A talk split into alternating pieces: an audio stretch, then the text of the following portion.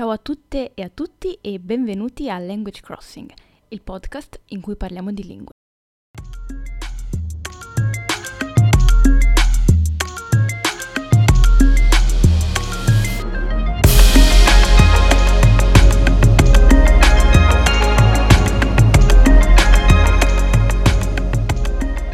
Ciao a tutte e a tutti, ben ritrovate e ben ritrovati. Io sono Marina e oggi parliamo uh, di un argomento leggermente diverso dal solito.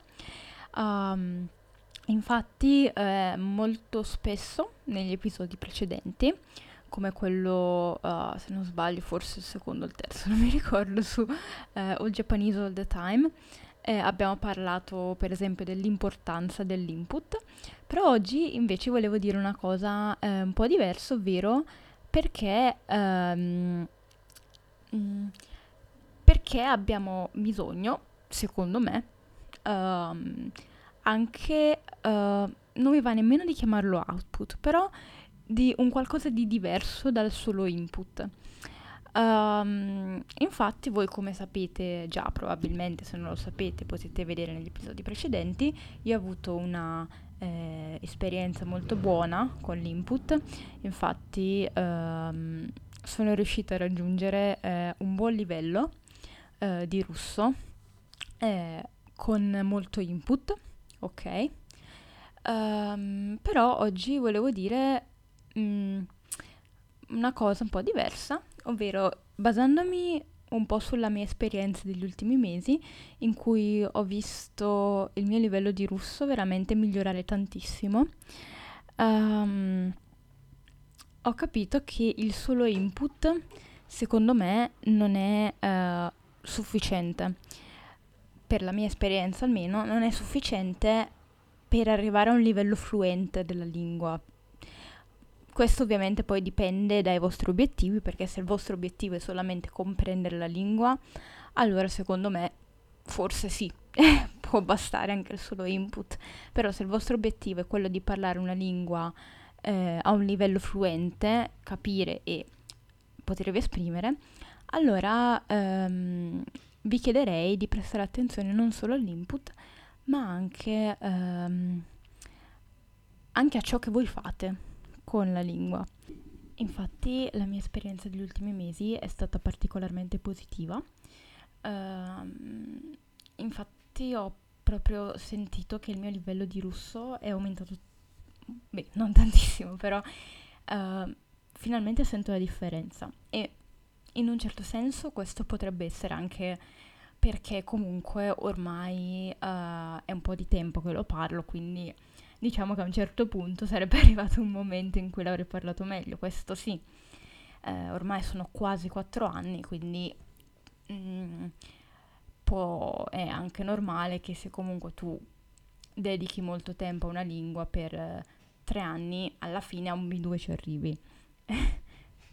però ehm, dall'altra parte eh, questo mio miglioramento l'ho voluto attribuire anche eh, non solo all'input che ho ricevuto in tutto questo tempo, ma anche alle occasioni che ho avuto di confrontarmi con altre persone, di avere conversazioni e ehm, di parlare con altre persone. Quindi quello di cui secondo me si ha bisogno, oltre all'input per imparare bene una lingua, è anche parlare con gli altri. Infatti è stato proprio negli ultimi mesi che ho capito veramente come uh, la conversazione con altre persone può veramente farci migliorare. E quando dico conversazione, nel mio caso è stato comunque con persone che ho, che ho conosciuto attraverso lo studio delle lingue, attraverso comunque anche altri ambienti. Quindi um, nel mio caso sono stati più tipo amici o conoscenti comunque, eh, però eh, mi verrebbe da dire che forse eh, anche se eh, questo tipo di conversazione eh, l'avete comunque con altre persone che comunque stanno imparando eh, la stessa lingua, partner linguistici o, o anche tutor, perché no, comunque può essere molto utile. E adesso diciamo un po' perché.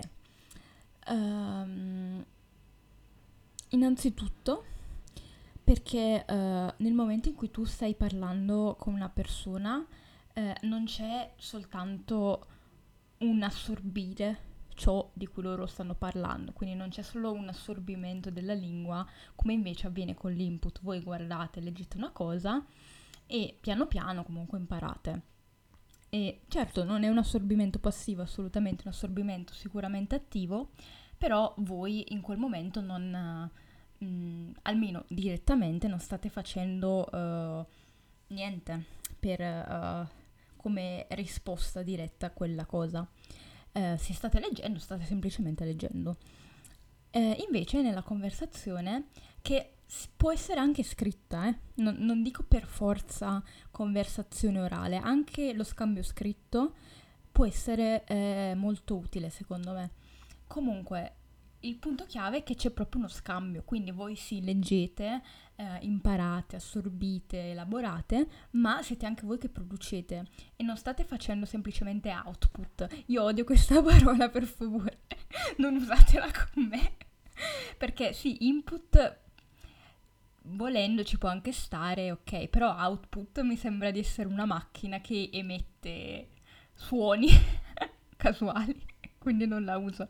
Però sì, eh, voi comunque state, uh, vi state esprimendo, state parlando, state rispondendo alla persona e cioè, ovviamente più è interessante questo scambio meglio è. Uh, non è un semplice uh, registrarsi con delle registrazioni, che comunque possono uh, lo stesso avere dei benefici se magari quelle registrazioni vengono ascoltate, poi c'è comunque uno scambio con chi le ascolta, ok? Uh, però diciamo che se ci può, se ci può essere uno scambio diretto, uh, allora secondo me questa è la cosa migliore. Perché finalmente noi stiamo utilizzando la lingua in modo, eh, in modo vivo. E forse Mm, forse sto dicendo delle cose ovvie, ma per me non, non erano così ovvie, nel senso che prima di avere queste esperienze quest'anno, io pensavo che quello che facevo prima fosse abbastanza, quindi eh, avere molto input, scambi linguistici, um, ascoltare molto. E sì, cioè, eh, ma va bene, ok, non dico che non va bene, però secondo me avere degli scambi diretti ti dà un qualcosa di più ed è proprio quel qualcosa di più che poi secondo me ti aiuterà veramente a migliorare. Um, e, e, quando si parla spesso di pratica di conversazione questo non viene sempre sottolineato, si parla più di sì, fai, eh, esercitati con la lingua, eh, ti correggo gli errori, eccetera, eccetera, ma non è solo quello, è questo che sto dicendo. Um, voi nel momento in cui avete delle conversazioni con eh, una o anche più persone, state, uh, state utilizzando attivamente la lingua, state imparando e soprattutto vi state, uh, state uscendo dal, da ciò che voi già sapete, nel senso che sicuramente con l'input c'è sempre un qualcosa che voi non sapete ancora e che grazie all'input voi uh, comprenderete.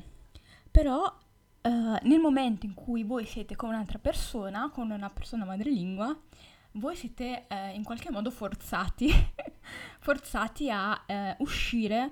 Io non voglio dire uscire dalla vostra zona di comfort perché non mi piace questa espressione, però un po' il senso è quello, nel senso che voi magari siete abituati a eh, un mondo in cui voi adesso già un po' capite quello che eh, vi ritrovate attorno e magari tendete un po' anche a evitare quello che non capite. Io facevo un po' così forse. Però ehm, nel momento in cui voi state parlando con una persona, se questa persona vi, vi manda un articolo e vi, e vi, chiede cosa ne pensi, voi non potete dire no, ma non, non lo leggo. Dovete almeno provarci, ok? Poi se proprio non ce la fate, dice no, scusa, non, non ce la faccio a leggerlo. Però dovete provarci. Ed sono tutte queste piccole cose che comunque vi, uh, vi uh, faranno migliorare. Questa persona vi consiglia un film, voi lo guardate uh, e comunque imparate in questo modo.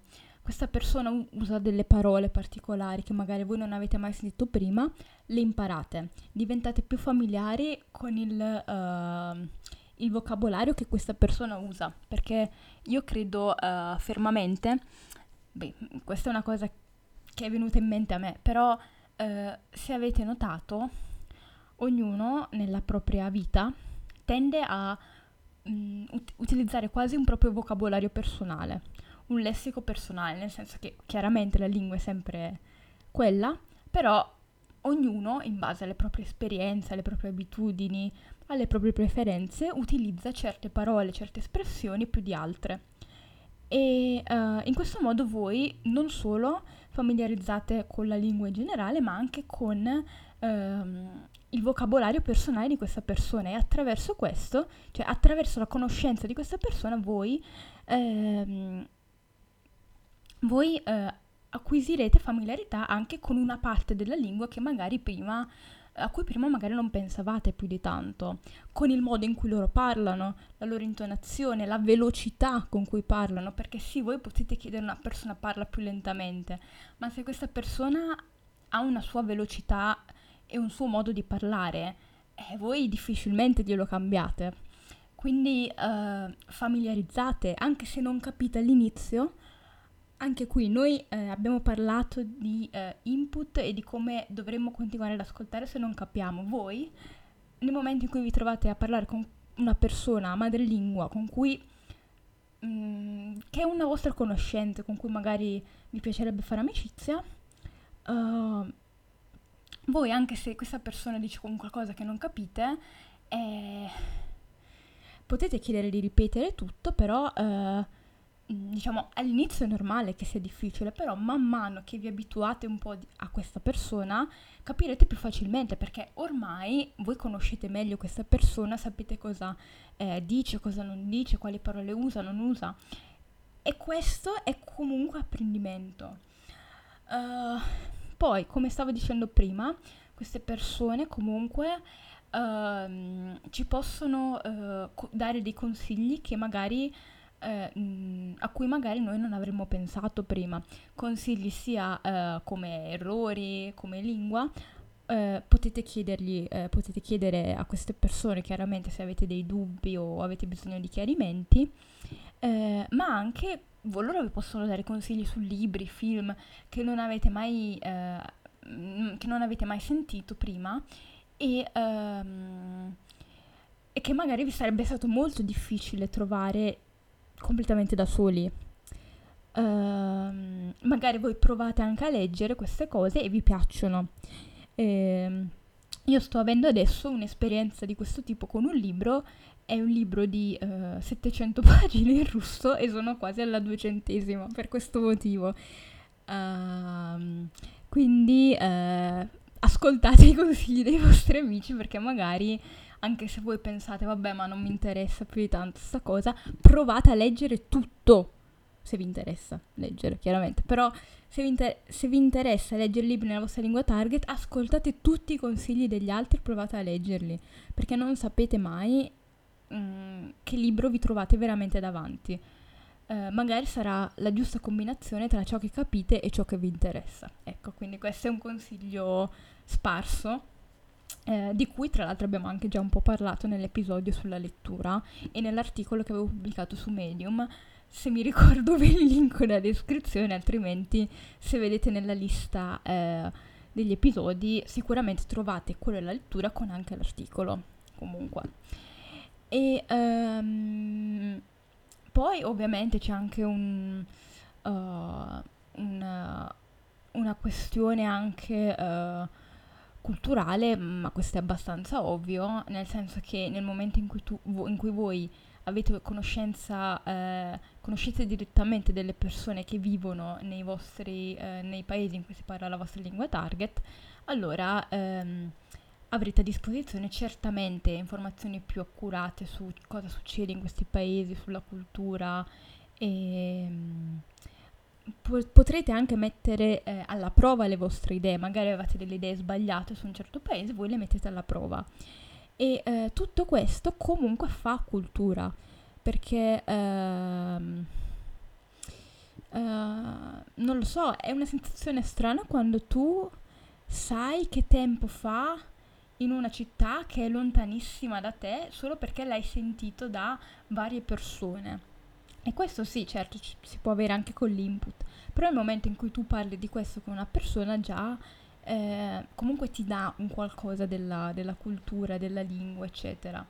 Quindi ehm, anche questo secondo me fa parte, però questo mh, mm, già forse lo potevate immaginare. Mm, ma soprattutto la cosa che ehm, mh, mm, forse è importante è che a differenza dell'input che noi possiamo abbandonare, scegliere e scartare in qualsiasi momento, nel momento in cui noi conosciamo delle persone, parliamo con loro e abbiamo conversazioni, eccetera, ehm, queste persone ci mantengono accountable perché diciamo ehm, perché comunque se loro ci mandano un messaggio noi comunque ci sentiamo di dover rispondere a queste persone quindi eh, se magari questo messaggio è un po' difficile da capire noi non possiamo tirarci indietro e dire no vabbè sì, lo possiamo buttare nel traduttore, questo sì. Ma non è un peccato perché poi comunque voi dovrete rispondergli. Quindi, um, anche se diciamo magari a volte sarà necessario usare il traduttore, io vi dico usatelo senza paura, lo so magari qualcuno non sarà d'accordo. Ovviamente prima provate a capirlo da soli, però se non capite qualcosa io non vi direi di non usare il traduttore perché io lo faccio, quindi eh, vi direi usatelo pure, però eh, ovviamente voi dovete rispondere. Nella vostra risposta io invece vi consiglio di non usarlo il traduttore, perché gli errori che, po- che eh, vi fa il traduttore talvolta sono peggiori di quelli che fareste voi. Dato che il traduttore non vi darà, eh, a meno che tu non scriva ciao come va, non vi darà quasi mai una traduzione perfetta di ciò che volevate dire e potrebbero anche esserci alcuni errori di lessico, quindi il messaggio potrebbe non passare. Quindi secondo me meglio fare errori con le vostre conoscenze, ma comunque far passare il messaggio che scrivere nella vostra lingua madre e buttare tutto nel traduttore e far passare un messaggio magari sbagliato. Ecco. Quindi attenzione all'uso del traduttore. Eh, vi consiglio di usarlo solo per la comprensione, perché eh, oppure per controllare magari cosa avete scritto se proprio siete molto insicuri. Eh, al contrario però, quindi voi scrivete una cosa, voi la mettete poi mh, mm, tipo reverse, uh, traduzione diciamo al contrario. E, um, quindi sì, ecco, eh, chiaramente ci sono tanti altri esempi uh, che si potrebbero fare, però uh, io volevo appunto dire che um, sono un po' tutte queste cose che secondo me sono quelle che ci fanno andare oltre il livello che già avevamo della nostra lingua target e che ci fanno veramente migliorare perché è proprio in questo momento che noi usiamo la lingua, la assorbiamo anche, ma la assorbiamo in un modo molto molto più attivo e in un modo ehm, mm, non lo so, in un modo in cui comunque eh, ci sentiamo più padroni di questa lingua e se voi vi sentite più padroni allora lo diventerete. Quindi um, sì, niente, vi lascio con questo messaggio di incoraggiamento. Ovviamente le persone su internet non sono facili da trovare, però eh, vi assicuro che se voi qualcuno lo cercate lo trovate anche. Ab- abbiamo già parlato delle comunità linguistiche, eh, di comunità anche di altro tipo uh, non abbiate paura, c'è sempre qualcuno che uh, vuole fare uh, pratica linguistica se lo cercate eh, anche nei, nei gruppi, nelle comunità. Ok, per oggi abbiamo finito, grazie a tutti per l'ascolto, eh, vi ricordo di seguirmi su Instagram, se vi interessa, vi sta piacendo questo progetto, eh, vi, mi potete supportare anche su Patreon. E sì, grazie a tutti, ciao ciao!